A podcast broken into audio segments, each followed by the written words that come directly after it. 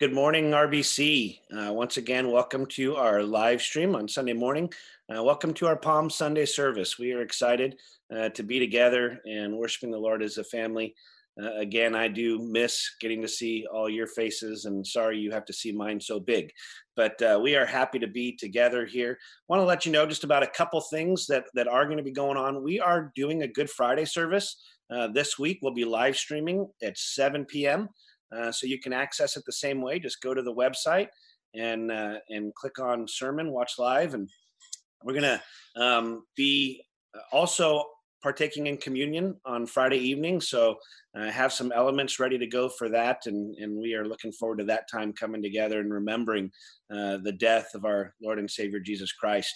Um, also, this morning, just want to make you aware that we are going to be um, partaking communion uh, this morning.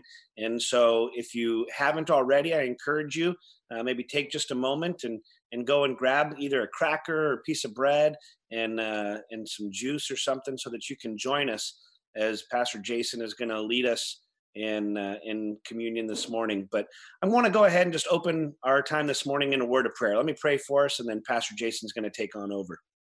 Heavenly Father, we thank you so much for this day that you have given to us, this day to come and to worship you and to to magnify and to honor you. And so Father, we we pray that you would be honored and glorified in in uh, your word going forth. We pray that it would serve as an encouragement to all those who hear and uh, Lord that that you would just uh, take joy in seeing your church uh, worshiping you and and looking to you.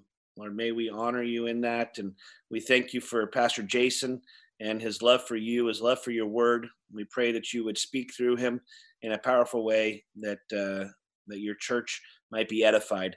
For your glory, we pray in Jesus' name. Amen. Amen. Thank you, Pastor Eric, and and once again, welcome, welcome, albeit virtually from from my computer here at church to your computer, to your iPhone, to your touchpad, to ho- however it is that you are able to see me this morning. What a what a wonderful opportunity we have to to gather together, but not gather together. And I am excited about the opportunity of, of bringing God's word to us this morning. And to really, what, what my desire this morning is to do is to take the focus off of the, the coronavirus and everything that's going on around us right now and, and place our focus upon the Lord. To prepare our hearts for, for what we are going to be remembering and celebrating this coming up week. As far as Good Friday, as far as Easter goes, as far as the, the crucifixion of our Lord Jesus Christ and his resurrection. But let me start off our time just praying for all those affected by the coronavirus, each one of us, those within our body that are on the front lines, whether it be nursing or even involved in, in hospitals and in all sorts of other ways, and just ministering to folks right now. And for those of you who, who as this whole situation continues to just build and build and build, perhaps last week you, you weren't you weren't nervous and, and this week, you're, you're getting a little bit more angst and a little bit more ramped up. So let me pray that, that the Lord would allow us to take our focus off of those things and onto Him this morning. So let's pray. Gracious Heavenly Father, we, we do stop and acknowledge you once again as being sovereign, that you are in control of all things, particularly our very lives, Lord. And I want to I want to pray specifically this morning for, for all the doctors and nurses that are serving all of us right now, Lord. Would you protect them? I, I pray for the families in particular that have already felt the impact of, of this virus in, in heavy, heavy ways with losses to their loved ones, some fathers, mothers, Lord. I, I ask that you would you would just lavish your grace upon those families this morning. I pray that you would continue to allow your gospel to go forth, that people would, would hear the hope that comes from you. a hope that goes beyond this life into the next, a hope that is, that is greater, a remedy that is much more far reaching than any kind of immunization or inoculation that, that someone could come up with right now to, to give an answer to the coronavirus, Lord. I pray that the hope of your gospel would continue to go forth and that many would trust in you during these days.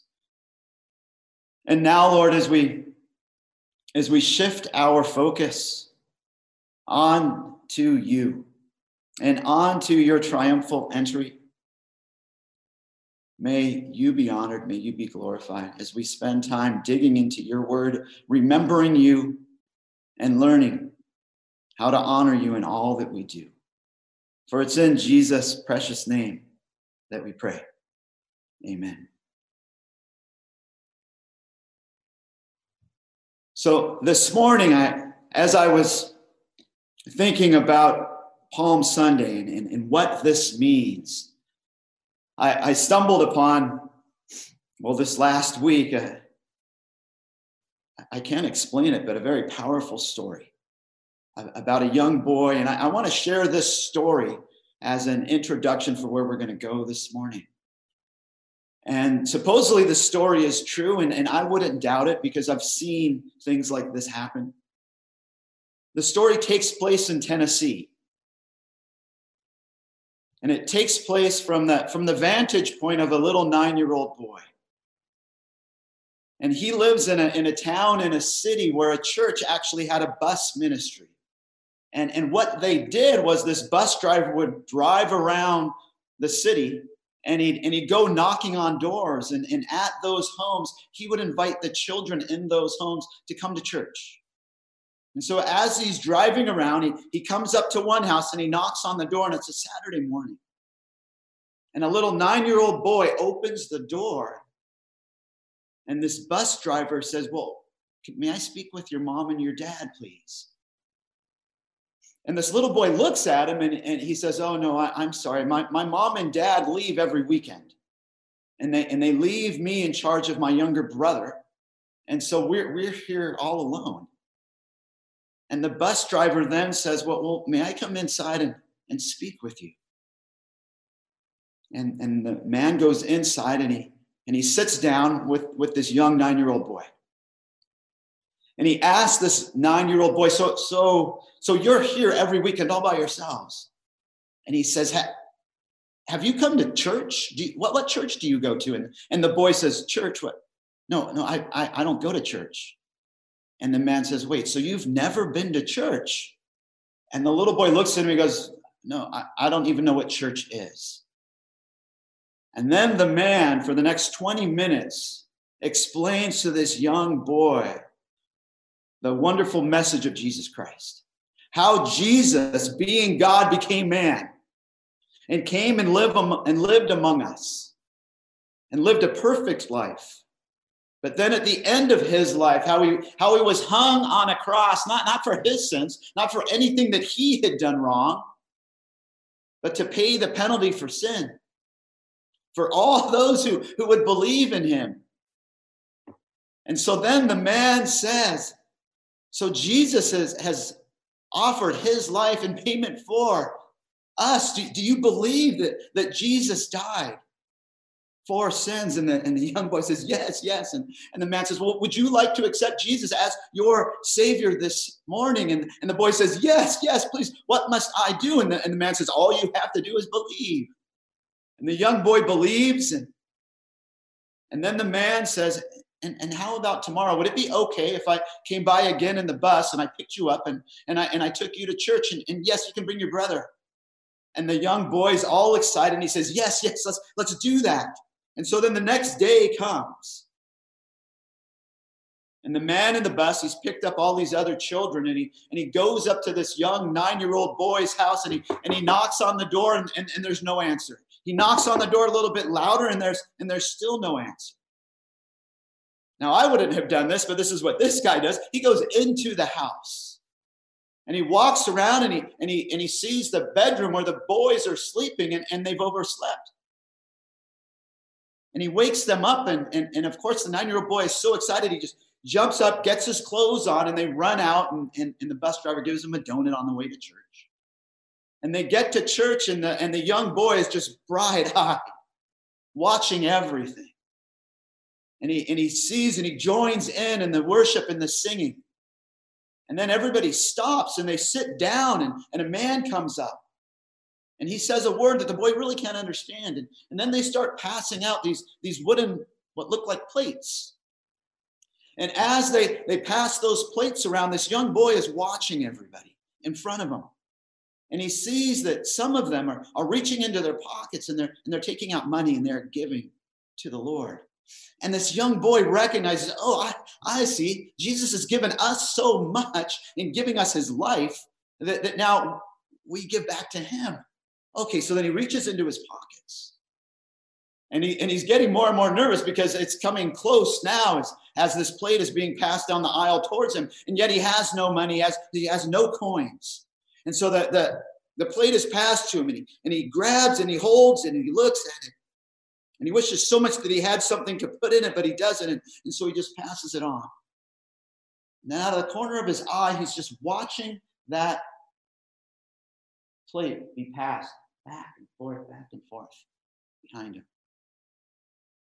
And then as, as it's almost done, offering is almost complete, he comes up with this crazy idea. And with everybody watching, he jumps up and he runs down the aisle and he runs back to the man that is that is handing out the offering plate. And he says please please may i have that? And the man's like well, okay. And the little boy he takes the offering plate and he looks at it and he, and he, and he puts it down on the ground And then he says this He says, Jesus, I don't have anything to give you today, but just me. So I give you me. And he stands on top of the offering plate for all to see. And that's a good grasp and understanding of the thankfulness that we should have towards the Lord, is it not? I also believe that, that that's, I mean, it's a small picture, but, but it is a, a little bit of a picture of what Jesus is preparing to do as he comes into Jerusalem. Do, do you know what Jesus is doing on this Palm Sunday that we're going to look at this morning? He's recognizing that he is just about to give it all, that he's going to give everything that he has except for his deity. He's going to lay down his life for sheep. And yet, what we're going to see this morning is, is I've entitled this message is that even though the, their Savior King comes, the Savior King does come and he presents himself to them. Even though he does this, they miss him. They miss their King. So turn with me, if you have your Bibles or your app or, or whatever it is that, that you use to, to look at the Word of God, turn with me to John chapter 12, verses 12 to 19. As we're now going to look at how Jesus came and, and how he was received on this Palm Sunday. 12 to 19, John chapter 12. On the next day, the large crowd who had come to the feast, when they heard that Jesus was coming to Jerusalem, took the branches of the palm trees and went out to meet him and began to shout, Hosanna! Blessed is he who comes in the name of the Lord, even the King of Israel. Jesus, finding a young donkey, sat on it. As it is written, Fear not, daughter of Zion, behold, your king is coming, seated on a donkey's colt. These things his disciples did not understand at the first. But when Jesus was glorified, then they remembered that these things were written of him and that they had done these things to him. So the people who were with him when he called Lazarus out of the tomb and raised him from the dead continued to testify about him. For this reason also the people went and met him because they heard that he had performed this sign. So the Pharisees said to one another, You see that you are not doing any good. Look, the world has gone after him. Let's pray. Heavenly Father, we, we don't want to miss you. We know with all that is going on around us, we, we know with the, the pull of our own hearts, the deceitfulness of our own hearts, and our, and our love of ourselves, that it is much easier than, than we actually recognize to miss you. So, Lord, help us this morning. Get a grip on our hearts, inform our minds through your word that we wouldn't miss you. And that as we come to, to this wonderful time of the year where we celebrate you and all that you have done for us, Lord, may that celebration start today as we recognize you're coming into Jerusalem so that you could go to the cross, so that you could raise from the dead, so that you could ascend on high and be seated at the right hand of the Father. So bless the time that we get to spend in your word now and allow your Holy Spirit to be our guide, to be our teacher. For it's in Jesus' name that we pray. Amen. So, on this day in, in, in, the history of all of mankind, Jesus himself comes into Jerusalem and he's presenting himself as the coming promised Messiah. Yes, as the coming king, but as the Savior king. And this morning, what we are going to see is we're going to see three different groups of people who respond to Jesus really in three different ways. And they are going to teach us how we should not respond. The first group, we're going to see them, we're going to see through them that shouting is not worship. The second group, we're going to see that seeing is not understanding. And the third group, we're going to see that even in meeting Jesus, even meeting him face to face, you can still miss him. I think that we could easily say that, that this entry of Jesus, that, that we call the triumphant entry, could also be looked at as the tearful entry. Because as Jesus finally makes his way to Jerusalem, and, and, and don't miss this, his entire life has been lived with this as the ultimate objective. This is where he has been going his entire life. He knew that this is where he was going to end up. And we know that, that what is happening here is important because it's, it's included in every one of the Gospels. And many times, different accounts, they, they don't always register the same thing. But this one in particular is found in every gospel, all four of them. And so obviously the Lord is letting us know this is important. We, we must understand this. And it not only, as we look at it correctly, does it prepare our hearts for truly understanding what we're going to look at on Good Friday at seven o'clock and next Sunday here, but it also gives us some very good reminders of how we, as God's children, should welcome the Lord Jesus Christ into our hearts and into our lives. So let's look at this, this first group, which is a huge, huge group, and we see them in verses 12 and 13.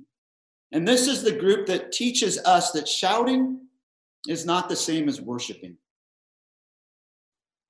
Even in such a context as this, so we see here on the next day the large crowd who had come to the feast, when they heard that Jesus was coming to Jerusalem, took the branches of the palm trees and went out to meet him and began to shout, Hosanna, blessed is he who comes in the name of the Lord, even the King of Israel. So as we look at this crowd and, and, and what would be the number of this crowd, well, well, historians disagree, but what they do agree on is it was a whole lot of people. It wasn't a thousand, it wasn't 10,000, it wasn't even a hundred thousand, it was greater than that. Most would say a million to two million people were coming to Jerusalem for the Passover during this time. So we are talking a great large group of people. And as they come, some of them hear about what Jesus had just previously done. And we see this in the first half of, of John chapter 12 that Jesus had, had gone and that he had done something, something amazing to a man named Lazarus. He had literally raised him from the dead days after he had already passed away.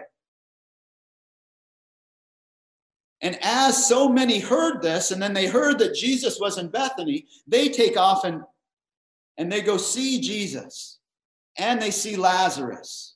And so they get more and more excited. And as Jesus comes to Jerusalem, they come with him and they join the other crowd that has now heard about Jesus coming. And if I was going to characterize this crowd, the way that I would characterize this crowd is they are eager, they are excited. That's what they're all about. They, that, that's what they're, they're ready. They are ready to, to go ahead and usher in Jesus as their king. And so we see them, them do this. These, things that would be odd for, for us, but for them had so much significance. What do they do? They do everything right. You see, they, they find some palm branches, which would have been all over the place. They cut some of them off, down, they, they lay them on the street. And, and this is, is all to, to point to the way that, that they are celebrating their Jewish nationalism. They are celebrating victory. And, and really, what they're doing is they're announcing the national victory that this man is going to bring to them. But don't miss how John pens it. As he says that they began to shout, he doesn't say they began to worship. He says they began to shout. And, and this word means literally to utter a loud sound, to cry out. It can mean to scream excitedly. And, and what this is, is this is a, a crowd who, who, who they're all gathered. They look like they're doing the right thing. They look like they're all about the right person. Yes, it's all it's all about him there. They're so excited and they're so excitable that more and more join in. And it seems so good and it seems so right.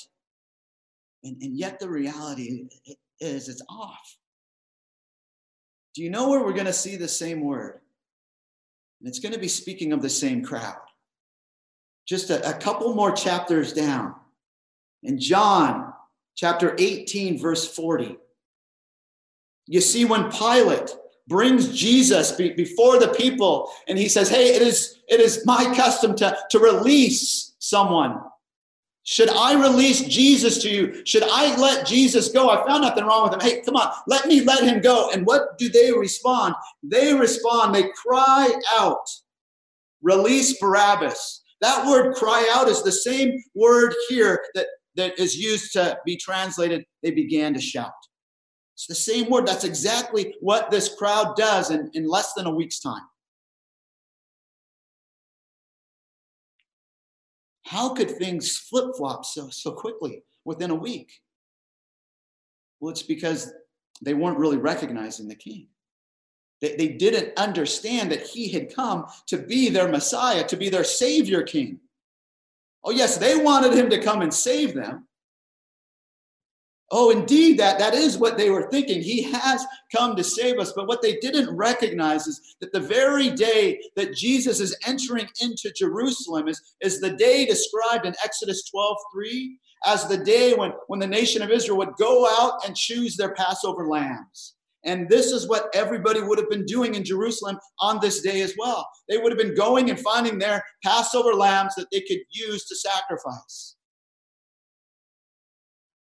And yet, what they didn't know was that this coming one, this Messiah, this Lamb of God that had come to take the sins, the, take away the sins of the world, was there before them.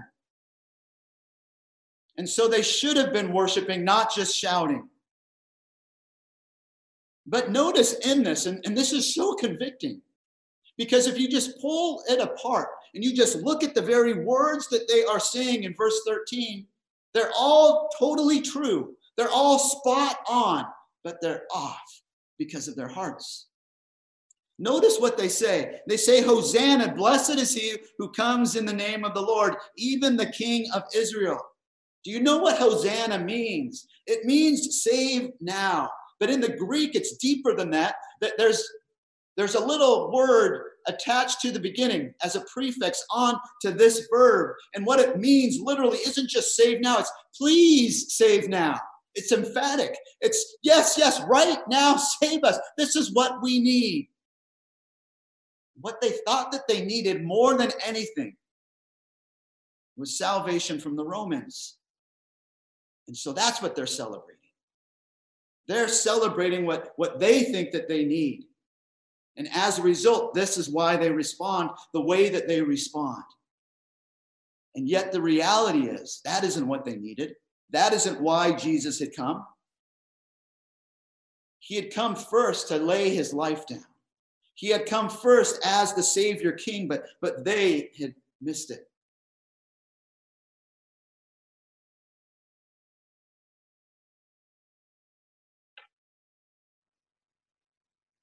And how do I know this?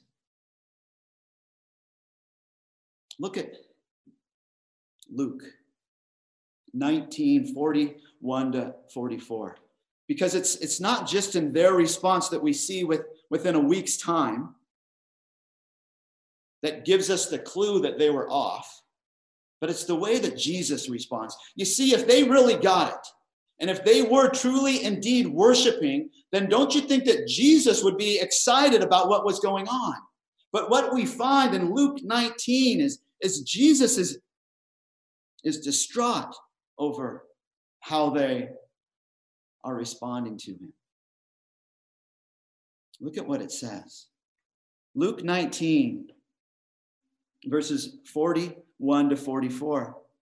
When he approached Jerusalem, he saw the city and wept over it, saying, If you had known in this day, even you, the things which make for peace. You see, that was what Jesus had come peace for them in their sin.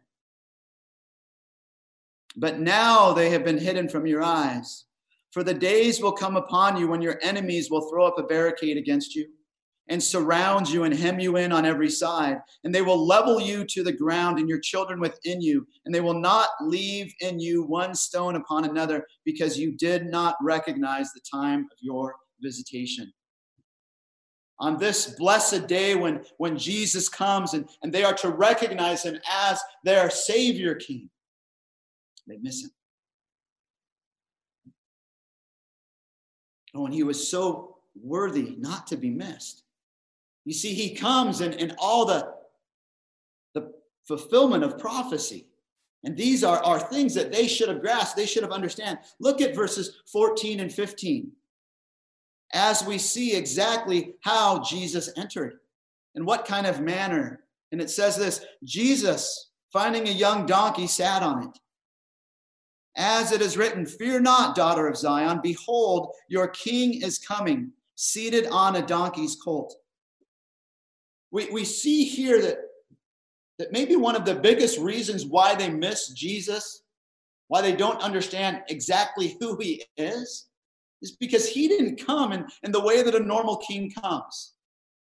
You see, a normal king is going to come on a white stallion, and he's going to come with this great big army behind him. And he's going to come with all of the regalia of, of royalty, with the robe, with the crown, and, and everything else. But how does Jesus come? He doesn't come like that at all. He comes as a, as a humble servant who will become the suffering servant. He comes as the very Lamb of God. He still comes to deliver. It's just that they didn't understand what he came to deliver them from. And they thought that they knew what they needed most. And are we not the same? Don't we think time and time again, oh, I know what I need. I'm going to write it out here, Lord. And now you do exactly what I want you to do. And the Lord says, no. you must follow me. You must trust me. I am going before you. You see, Jesus had come for, for the deliverance of their sin, but, but they didn't think about that. I, I wonder if, if these folks really even noticed that Jesus was on a donkey. And yet, what a wonderful lesson for us all. I, I wonder if you listening at home, wherever you are, if, if you recognize why Jesus came. You see, the first time Jesus came, He came to offer himself as a sacrifice for sin, to be the very Lamb of God, represented in the Old Testament as all those lambs, literally millions of lambs that had been sacrificed over and over again in order to do what? To pay the penalty for sin. But they'd have to offer them year after year after year. Jesus came once and he laid down his life one time. Why? Because he was the perfect sacrifice. So that all those that would believe in him would be able to then enjoy eternal life with him, which he is the only one who could offer. But notice in this, well, please recognize that Jesus is coming back again. The first time he came as a humble servant, as a suffering servant, as the very Lamb of God, as the Savior King. He will come again as the reigning King. Revelation 19 in the Bible lets us know that when he comes again, he's going to come on a war horse. And my question for you this morning, no matter where you are, is are you ready for that day? Or, or perhaps are you like these? Have you missed him? And don't be too sure that you haven't missed him, because it might surprise you who else misses him. Because what we see next are, are the men that have been with him for three years, listening to his teaching, walking with him, step by step on the road, learning from him, over and over again. You know what happens with these men? These disciples of the Lord Jesus Christ, they miss it too. As we see that they are ones who are seeing but not understanding. Look at verse 16. John chapter 12. These things his disciples did not understand at the first. But when Jesus was glorified, then they remembered that these things were written of him and that they had done these things to him. So we, we see here that, okay, the first crowd, that great big large crowd that was laying down the palm branches, they were the ones that were eager, but they were not earnest. They, they were shouting, but they were not worshiping. Then I would say the disciples, they were knowledgeable, but they weren't wise. They were seeing, but they were not understanding. And, and I wonder in all of this, how difficult was this for John to write? How humbling was this for John to write? Looking back to recognize, oh man, we missed it too. It was clear, it was evident. Everything that happened pointed back to the prophecies. Zechariah 9 9, there it says it plain and simple, right out in the open. When this Messiah comes, he will come riding on a donkey. How did we miss it? The same way that you and I miss it. The same struggles that you and I have are the same struggles these disciples had.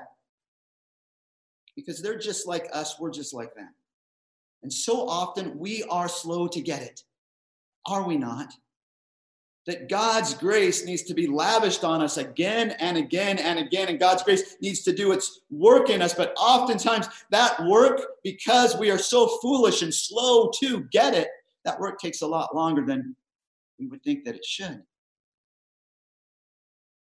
But I think there's more to what's going on than just that with the disciples. Because it in verse 16, John explains when they get it. When do they get it? They get it later. I, I, don't believe they get it when, when Jesus even raises from the dead and they see him and they're like, oh, yes, oh, now we get it. He definitely is the coming king. Now, they might have been thinking that, that he was going to go ahead right there and then, bring the kingdom, and that he was going to conquer Rome. But there they they still needed more understanding. And do you know when that understanding comes? That understanding comes when the Holy Spirit is sent.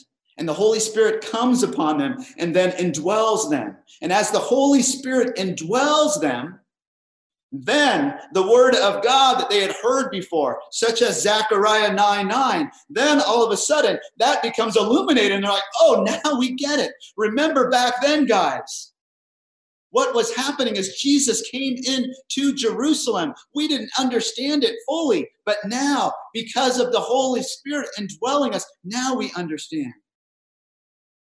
And what a wonderful lesson for us that, that we need to stay in the Word of God so that the Holy Spirit can use the Word of God to illuminate our minds, to make things more clear, so that when we're in a time like we are right now with the coronavirus, that we can see the faithfulness of God over and over again. We can see that everything that pans out in the end pans out and goes along with exactly what God's sovereign purpose and plan was.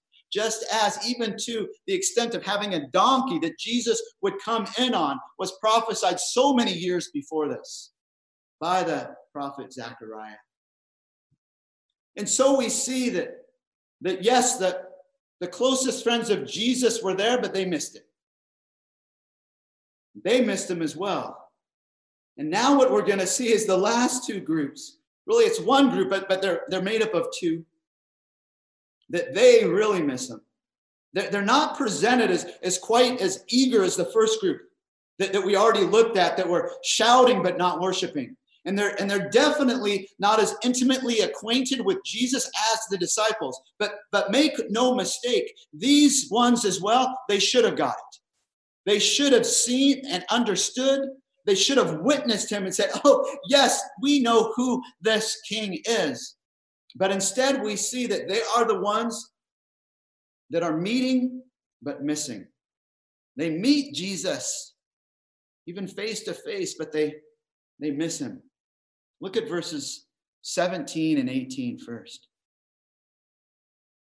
So the people who were with him when he called Lazarus out of the tomb and raised him from the dead continued to testify about him.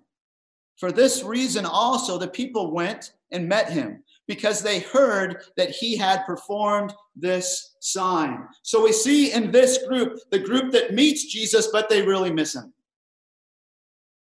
Here, there, there appears to be two groups that are joining together.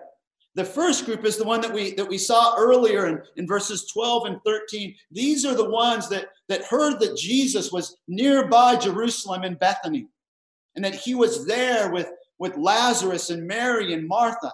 And so they take off and they go and, and, and they find Jesus. And they also find Lazarus. And they want to know exactly what has happened. And so as a result, they, they hear about the resurrection. They literally see Lazarus there, knowing that he was in grave clothes, that he was dead for days. And as a result of this power displayed in the life of Lazarus, what, what does this group do? They get excited and they come back. They can't keep quiet. They let everybody know that they find in Jerusalem. They tell them about this miracle. But again, notice the words that are used. They are significant because what it says about them is that they are bearing witness or they are testifying.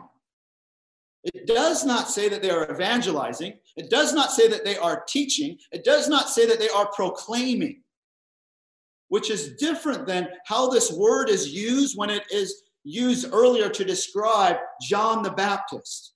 You see, John the Baptist also testified about Jesus, but he testified about Jesus for a particular reason. And it says it like this He was testifying about him so that they would believe. But we don't see that here. And I believe the reason is is because they were merely testifying about the miracle but not about the man. That that's all they were about. They were about all the excitement, all, all the emotion of, of what Jesus had done, but they had missed the message that Jesus was proclaiming about himself, the message that, that even John was proclaiming before Jesus came, and even the message that Lazarus himself was proclaiming. Look at verses 9 to 11 in, in John chapter 12. As this becomes so clear, as to how these guys should have been testifying, but they weren't. Because this is how Lazarus was testifying. Look at verse 9. The large crowd of the Jews then learned that he, speaking of Jesus, was there. And they came not for Jesus' sake only, but that, that they might also see Lazarus, whom he raised from the dead. But the chief priests planned to put Lazarus to death also. Why? Right here, listen. Because on account of him, speaking of Lazarus, many of the Jews were going away and were believing in Jesus. You see, Lazarus didn't just speak about the miracle, he spoke about the man. He understood that Jesus was much greater than his miracle. Lazarus understood that he was going to die again. And that this time he was going to die complete. And the only way that things are going to go well for him after he, he died was for him to accept Jesus as a Savior. He recognized that Jesus was indeed the Messiah, the Savior King. And so when Lazarus told people about what Jesus had done, he always told them in such a way that they would hear the gospel, that they would be able to respond and believe, and so that the Lord would save many. We don't see that anywhere in this account. When it comes to Jesus entering Jerusalem, when it comes to this triumphant entry, salvation of souls, believing in Jesus Christ as the Messiah is missing. It is not here. Why? Because they missed him. They don't see him as the coming Messiah, the coming Savior. People are not getting saved as a result of this, which is what was happening just earlier back in Bethany, listening to the testimony of Lazarus, who was also testifying about Jesus Christ. I believe they were all about the miracle and missed the man. And so all those that came, they, they came for the excitement of seeing, oh, the miracle man, but they didn't recognize that he was the saving man and that he would save them from their sins. And I believe that's why it makes sense in, in how this ends in verse 19 and how we see the Pharisees re- respond similarly. Look at verse 19. And so the Pharisees said to one another, you see that you are not doing any good. Look, the world has gone after him, speaking of Jesus. No, notice who the, who the Pharisees are turning their anger on. But they're not turning their, their anger on all those that are gathering. They're not going after Jesus. They're, they're not going after his disciples. They turn their anger on one another. And, and I believe that that's significant and has good application for us today as we find ourselves trapped inside, right? In, in so many cases, living on top of each other that, that we are not used to living like this. Now, now you are with your family basically 24 7. How is that going? Do, do you see that, that, that, that you're, you're bucking heads a little bit more than normal? Perhaps you're being a, a, little bit like the Pharisees, and, and we need to ask the Lord to help us to confess our sins to Him and to one another when we do not always act appropriately and in a godly fashion. We, we must follow the, the advice of James in, in 119, where, where he says, What? To be slow to speak, and quick to listen, and slow to become angry. I believe too what's implied in, in this friction, this bickering going on but between the Pharisees is that they understand something greater must be done. You see, they they they recognize, and I could see them saying something like this: see what, what we've done up to this point hasn't worked. I told you guys we should have grabbed him last week. And, and what we find in, in John chapter 11, before we get to to where we see ourselves now in, in John chapter 12 is that the Pharisees got, got so upset with Jesus that they were looking for a way to nab him. As, as we see them say to each other in 1153. So from that day on, they planned together to kill him. They were coming up with a plan. Oh, yes, this is how we're going to do him in. And then in John 11 57, they, they, it says this Now the chief priests and the Pharisees had given orders that if anyone knew where he was, he was to report it so that they might seize him. Do, do you see that, that throughout the backdrop of all of, of John chapter 12 is the death of Jesus? That, that they were going to murder Jesus. That that is what they were planning to do.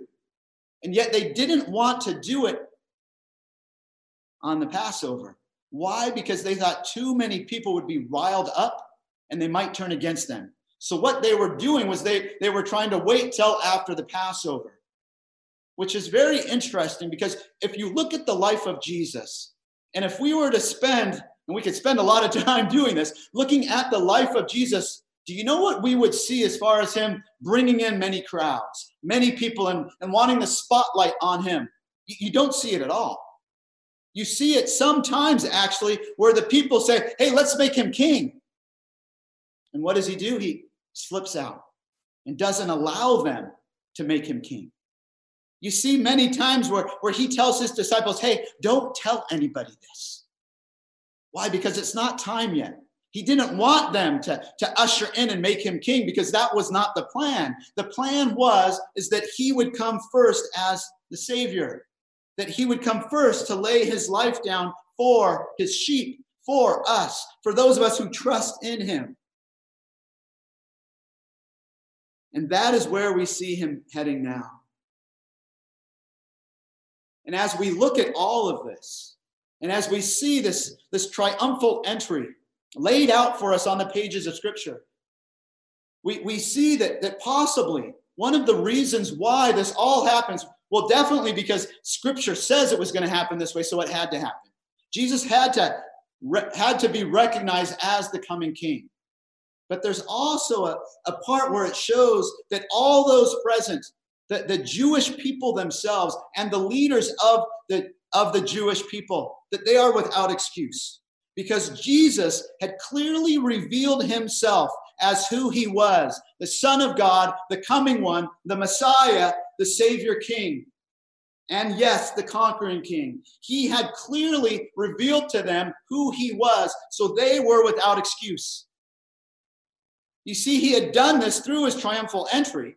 And, and in the way that all the prophecy was fulfilled with the laying down of palm branches, with the sitting on a donkey and coming in on, on top of the donkey, all of that pointed back to prophecy. But he'd also done it in very recently with his display of his power in raising Lazarus from the dead. So all those there, including the Pharisees, they should have got it. They should have recognized who this man was. My question for, for us all this morning is do you remember? Do you understand who this man is? Do you get it? And are you excited about the season that the next week that we are walking into? that the Lord Jesus Christ, that he set his will, his purpose to go to Jerusalem, to go to what we see right behind me here, to go to that cross, and to lovingly, willingly give up his own life for his sheep.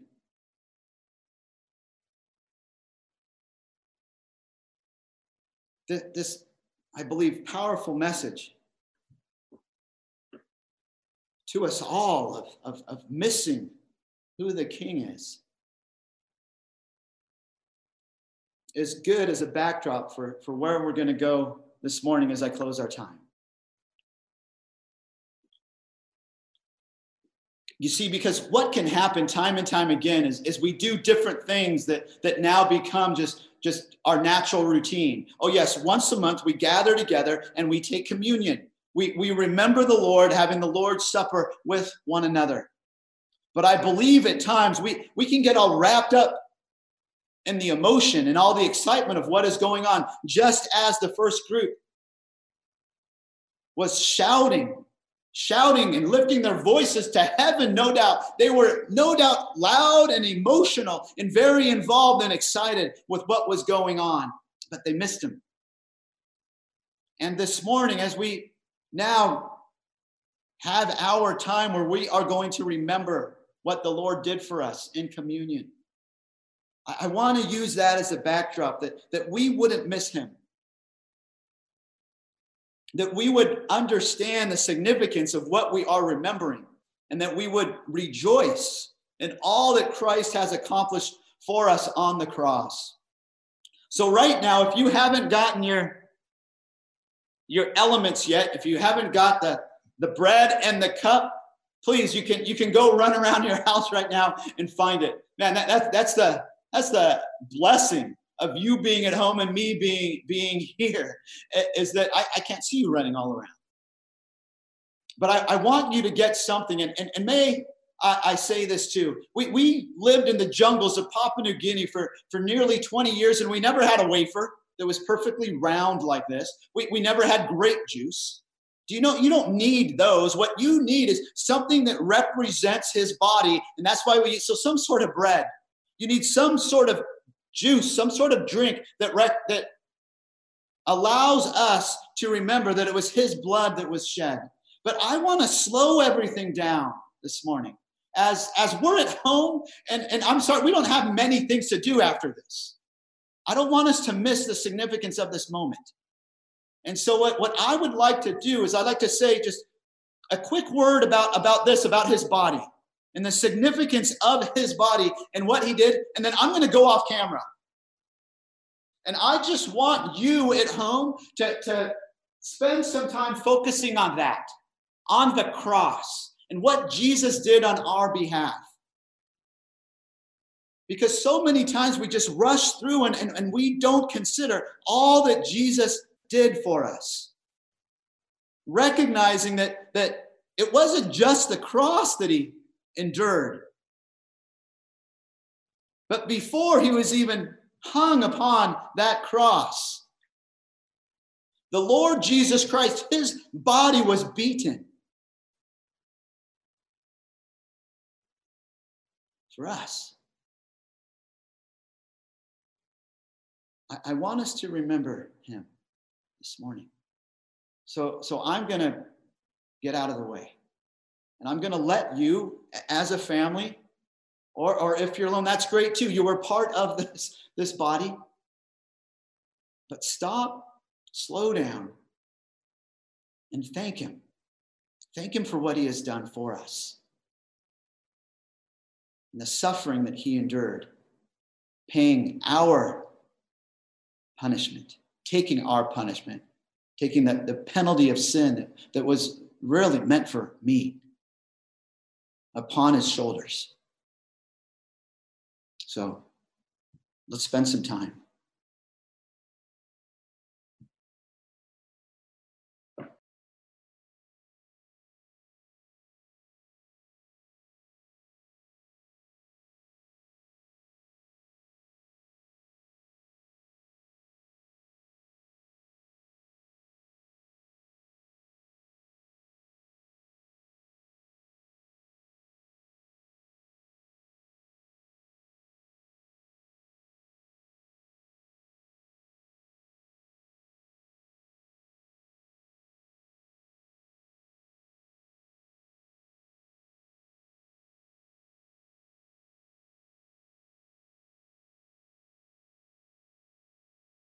Oh, gracious Heavenly Father, we, we don't say thank you enough for what Jesus did. Thank you, Jesus, for, for suffering, for loving us so much that you would, you would go through, through such a horrible, excruciating, painful death. We remember you this morning and we rejoice over what you did for us. Pray that you would be honored, that you would be glorified. Amen. 1 Corinthians 11 23 and 24 says this For I received from the Lord that which I also delivered to you, that the Lord Jesus, in the night in which he was betrayed, took bread. And when he had given thanks, he broke it and said, This is my body, which is for you. Do this in remembrance of me.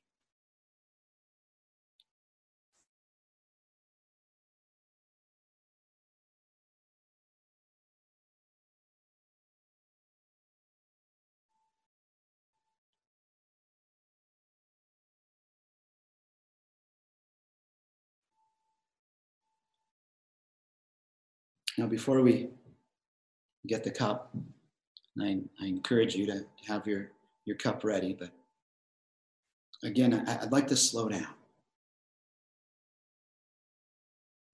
and consider what Jesus did. How first his body was, was beaten for us, and how next his, his blood was literally shed for us. This isn't figurative, this, this is what happened. He poured his blood out for us because that was the only way to make a way. So let's spend some time thanking him for his sacrifice, for his blood being spilled, recognizing that that, that is the only way for us to receive salvation, to have our sins paid for, was him doing that on our behalf.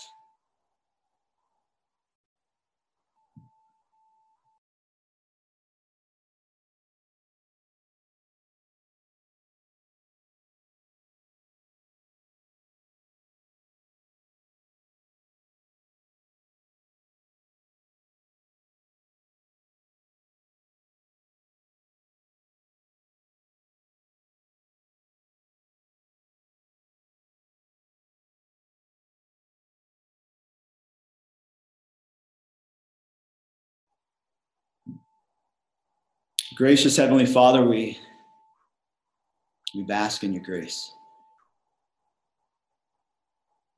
We know that it's by your blood, Lord Jesus, and only by your blood that we are saved. Thank you so much for taking our place, for spilling your blood for us. May you be honored and glorified as we remember you this morning. Amen. And in First Corinthians 11, verse 26, Paul says this For as often as you, I'm sorry, verse 25, in the same way he took the cup also after supper, saying, this cup is my new covenant. In my blood, do this as often as you drink it in remembrance of me. Let's take the cup together.